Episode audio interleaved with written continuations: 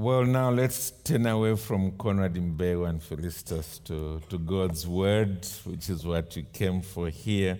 And uh, do turn with me to Romans and chapter 5. When I was asked to uh, come and share here with you, my mind uh, particularly settled on this passage of Scripture and primarily to bring out what I'm calling here the glorious fruits of God's justification. The glorious fruits of God's justification. Anybody who really looks at individuals who are Christians, who are walking with the Lord, cannot miss the fact that they have a joy that defies their outward circumstances. And it's, it's easy for someone initially to think that that joy is simply because they are having a good time. Uh, as far as good health and uh, a good and fat bank account and so on, but that would be far from the truth. Ultimately, the joy that God's people have is because of the relationship that they have now entered into with the one who alone matters in the whole of human existence, and that is God Himself. And it is out of that relationship, therefore, that they are enabled to defy the circumstances that are around them. And it's that which the Apostle Paul deals with as he enters into chapter 5 and um, beginning with verse 1. This aspect of the joy that is there. For instance, before we read the entire section, I want you to notice this coming out in uh, verse 3 when he says, Not only that, but we rejoice in our suffering. And then later on, he speaks again about this joy in verse 11. He says there in verse 11, more than that, we also rejoice in God. There's this aspect of joy that's just taken for granted. He's not saying we should rejoice, he is saying we rejoice. It's a matter of fact. Why?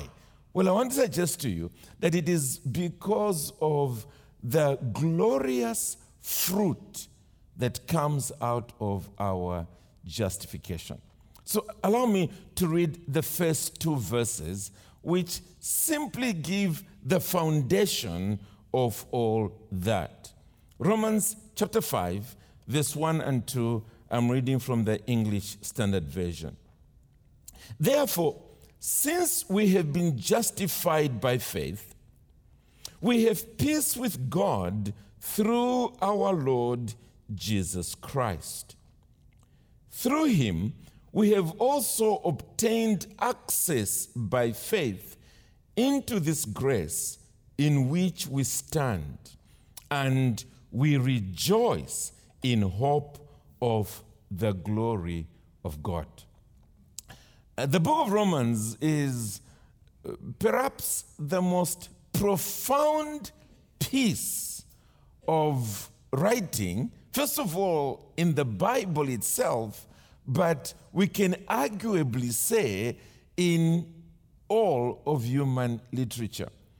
Primarily because of, of the depth of thought that lies in this letter. The, the apostle uh, begins with that extraordinary statement when he says, I am not ashamed of the gospel because it is the power of God for the salvation of all who believe. Rome at that time was basically the capital of the known world. It was, it was the seat of power of those who mattered the most. And, and Paul basically was saying he was longing to get there to, to reap a harvest from the people who lived in the capital of the known world. And the reason why he was convinced he would be able to reap a harvest was because the message he was sharing was indeed the very power of God. On one hand, it was shown to be God's power with respect to the justification that takes place of individuals going from being in a state of complete condemnation to being in a state of reconciliation with God. And that's what he handles from chapter 1 all the way to the end of chapter 5. And then, beginning with chapter 6, he deals with the other side of this glorious power of God. And it is the way in which he transforms us on the inside. So that having been given this free justification, absolutely free, we won't be individuals who will say, well, in that case, I might as well enjoy sin after all. I won't go to hell. That won't happen because, as it says in chapter 6, we have died with Christ. How can we go on living in it? So he argues all the way to chapter 8. The text that we are looking at is really in that first section. God pardoning us of all our sin through Jesus Christ. And it is that that he refers to in chapter 5, verse 1, as having been justified by faith. In today's language, we say justified by faith only. We want to emphasize this aspect of faith without works, which no doubt the Apostle Paul is speaking about here. Now, eh, I don't know how that translates in your own mind, but back home in Africa, I have to, to, to try and bring out this realization that to justify is not the same thing as to forgive. It's not. To justify is a very positive statement. You're not just talking in terms of, I forgive you, you are saying that someone is righteous in what they have done. Let me try and quickly illustrate that point to you. If I saw two individuals arguing, and one is saying to his friend, The problem with you is that you are always justifying yourself. That person is not saying, The problem with you is that you are always forgiving yourself. That's not what he's saying. He's saying the problem with you is that you are always claiming that what you did was right. And that's what it is to justify. And it's the very reason why this statement that we are justified ought to blow our minds. Because here is a righteous God a just judge who, knowing very well that we have sinned against him, times without number, makes the declaration that we are righteous. How? Well, as we heard earlier from Colossians, through the substitutionary death of his son, the Lord Jesus Christ. And that's what we accept by faith. In the previous two verses, this is what Paul said Romans chapter 4, verse 24 and 25. Let me begin with verse 23. But the words it was counted to him were not written for his sake alone, but for ours also. it will be counted, that is, this righteousness, to us who believe in him who raised from the dead Jesus our Lord, who was delivered up for our trespasses and raised for our justification. In other words, it was all secured when Jesus Christ took on himself the liability of his people, took on himself our sins. And then God poured our just desert, that which we deserve, poured it upon his own son to its very dregs. Finished. And Jesus said, It is finished. He died, and it's over. Our sins have been paid for 100%. How does he then declare us righteous? Quite simple. It is based now on the righteousness of his son, which he had fully secured by his life. He had lived, well, first of all, he was born absolutely righteous. He had lived an absolutely righteous life, and it was that righteousness that he set aside when he took on himself the guilt of our sin. So God is able to declare us righteous because when we trust in him, remember it is by faith. When we trust in him, the righteousness of Jesus Christ is put into our file in heaven, into our account so that upon that being opened, God is able to declare us righteous completely on the basis of the righteousness of our Savior. So, may I say again that that statement is not simply saying having been forgiven by faith, it is saying infinitely more than that. It is saying, having been declared righteous by faith, this has happened. If you're a Christian today, this is not what you are waiting to see happen, hopefully, after you die on the day of judgment. This is history. This is secured. This is now in your pocket, God has declared you righteous in His Son. Now, what is the glorious fruit of that? The Apostle Paul begins by saying that the number one fruit of it is this we have peace with God through our Lord Jesus Christ. What it means there is not we have the peace of God, although that's also secured.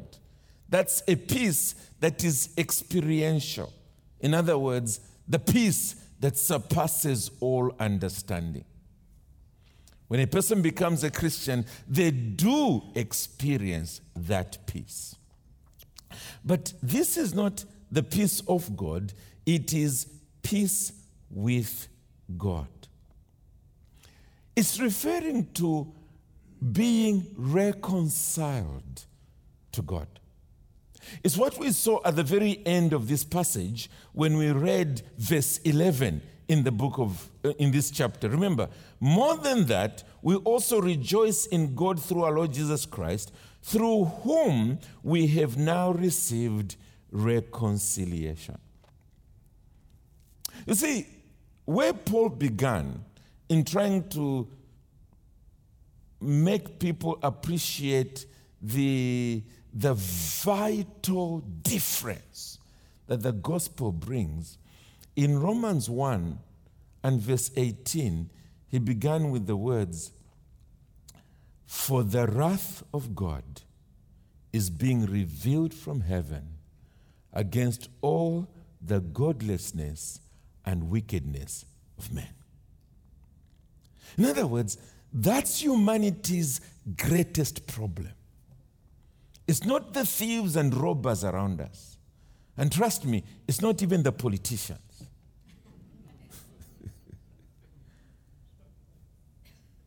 it's a God of justice who must punish sin and has already begun in a temporal way to punish sin in this same world. And then will finally punish sin in hell, or better still, in the lake of fire. That is humanity's greatest challenge. That this God who is all powerful is on the wrong side of our lives. Now, what the Apostle Paul is saying here is that the greatest achievement of the cross was to turn that around. That finally, this God whose wrath was hanging over our heads threatening to sink us deeper than the grave into the very flames of hell, this same God has turned around now and has become our Heavenly Father. We are reconciled to Him. We are at peace with the living God. Instead of us, like Adam and Eve, seeing him in the cool of the evening and running to go and hide, we welcome him. There's no fear, no trembling in our beings. We, we want to have fellowship with him. We are reconciled to the living God. And it is a permanent position because it was fully secured in the person of our Lord Jesus Christ. That's where he's starting from. And I think it's vital for all of us to just realize that that reconciliation with God was 100% secured when Jesus said it is finished and when God raised him from the dead, it's over. It's over. We can rest in that fact. Now, as if that's not enough, because that's only the beginning, the Apostle Paul goes on to speak in terms of a translation that has happened, a movement that has taken place, that we have gone from being under his wrath to now being under his grace. And that's the phrase I want us to quickly notice in the second place. So let's look at, again at this text. Therefore, since we have been justified by faith, we have peace with God through our Lord Jesus Christ. And here it is through him, we have also obtained access by faith, that is the same faith, into this grace in which we stand. What does he mean by that? He's referring here to something that reverses what took place in the Garden of Eden. You remember that when Adam and Eve sinned against God, they were kicked out of the garden. And then a cherubim with flaming sword was stopping any access to the tree of life. It was barring them from entry into this sphere, into this place where God would deal with them kindly, deal with them graciously. Well, that has now changed for those of us who are truly the children of God. We have been translated from being in that outward, outer world in darkness where God's wrath hangs over the peoples, we have been brought into this new sphere that can best be described as the sphere where God's favor. And that's the grace that is being spoken about here. Let me try and put it a little differently. Prior to our being justified, declared righteous in God's sight, God's relationship with us was one of wrath, was one of deserving to perish because of our sin. There's been a change. We are now in a sphere where God deals with us, listen to this, despite our sin. He deals with us in favor, deliberately. He, to borrow the phrase in, in the famous Romans 8, verse 23, in all things, he works for the good of those who love him, those who are called according to his purpose.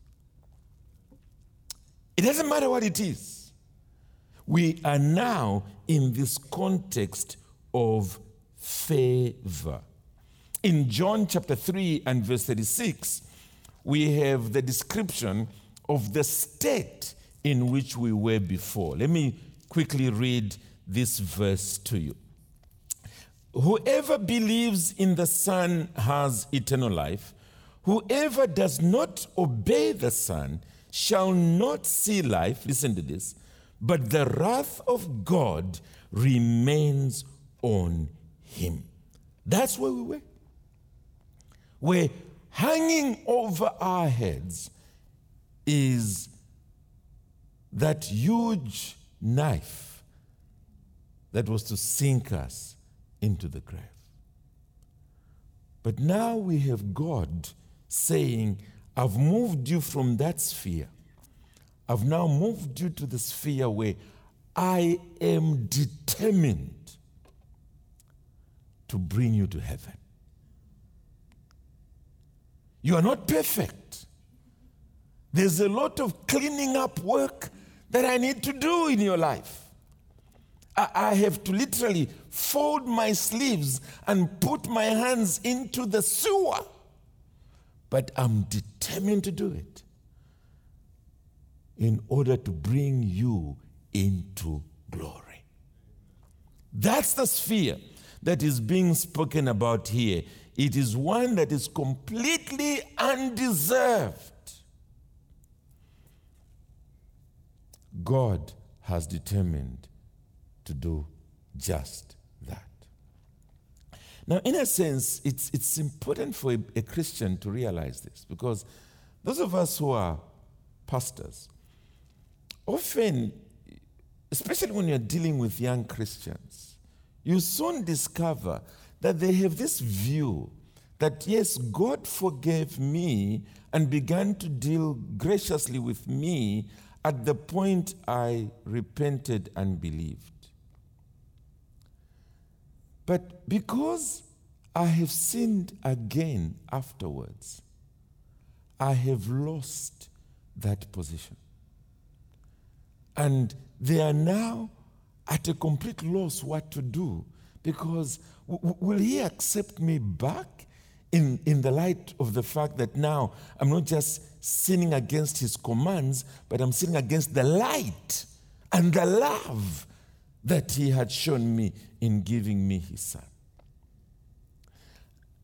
And we have to, to remind them that it wasn't just grace at the point of conversion, It's grace all the way to heaven. It's important to realize that.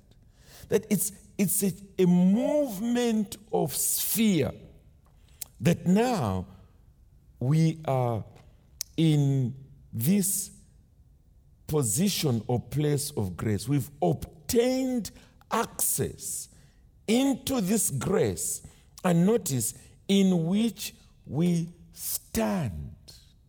That's, that's where we are. It's, it's the room in which we now dwell, where God is committed to handle us that way. Before I quickly go on to the last bit here, this grace is not just in terms of his determination to, to deal with us out of the bounty of his goodness, it is also the power that is at work within us.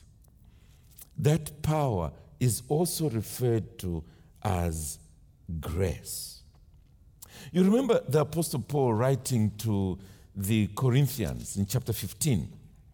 This is the way he puts it about his ability to, to serve God. He puts it this way chapter 15 and verse 10. Let me begin with verse 9. For I am the least of the apostles, unworthy to be called an apostle, because I persecuted the church of God.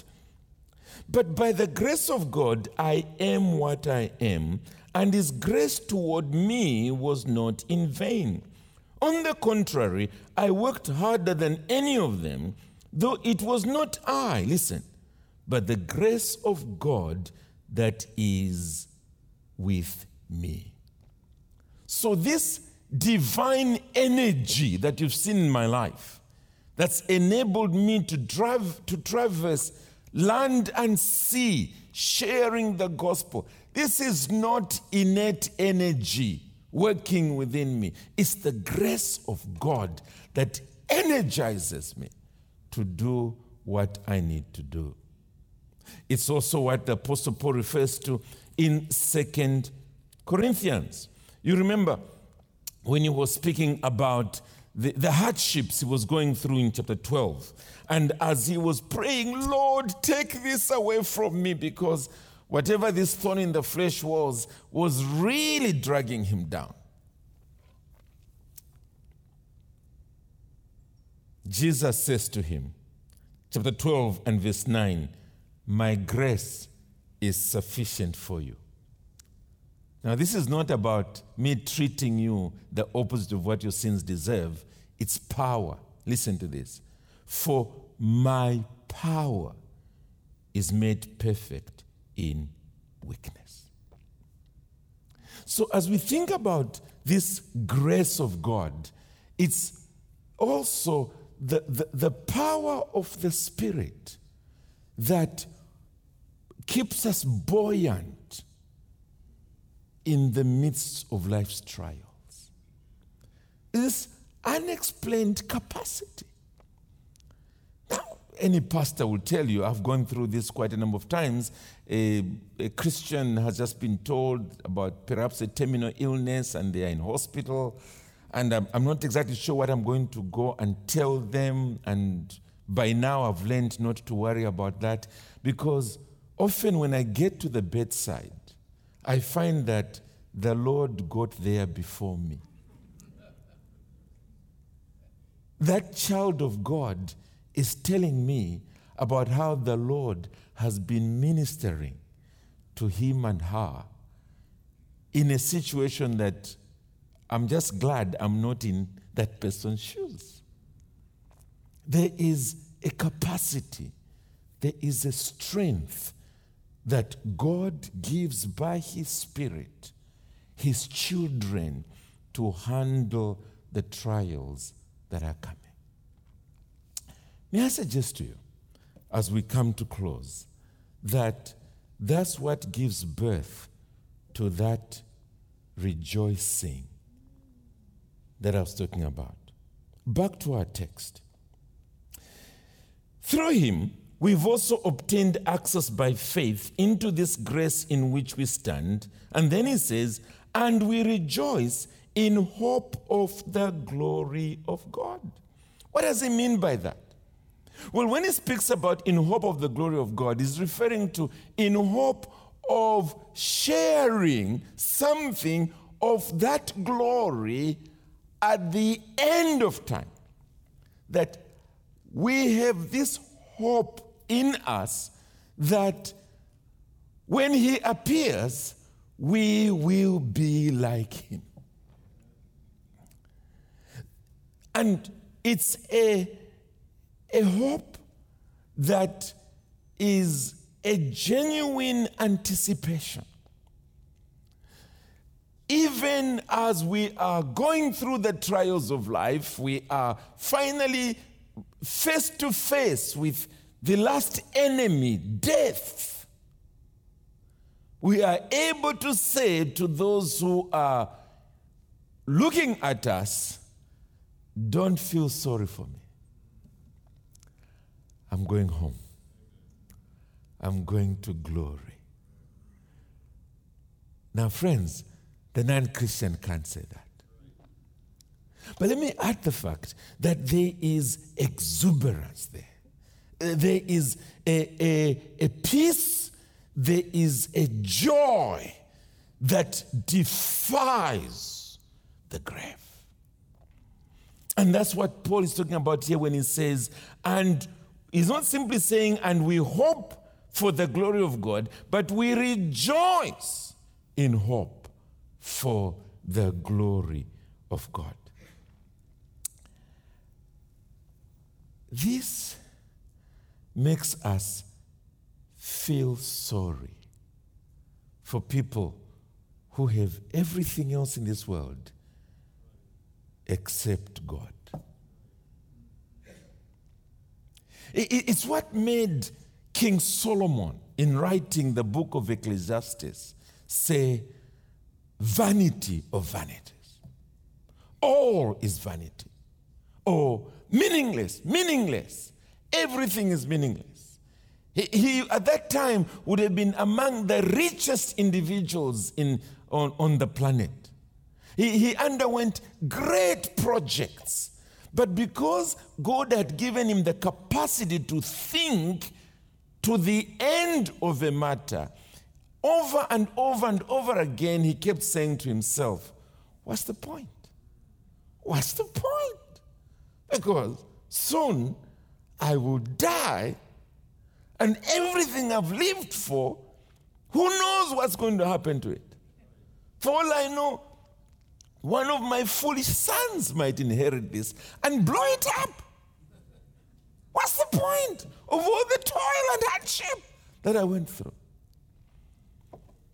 Until he brought God into the picture and everything began to make sense. That's why he says in the end, fear God and obey his commandments, for that is the whole duty of man.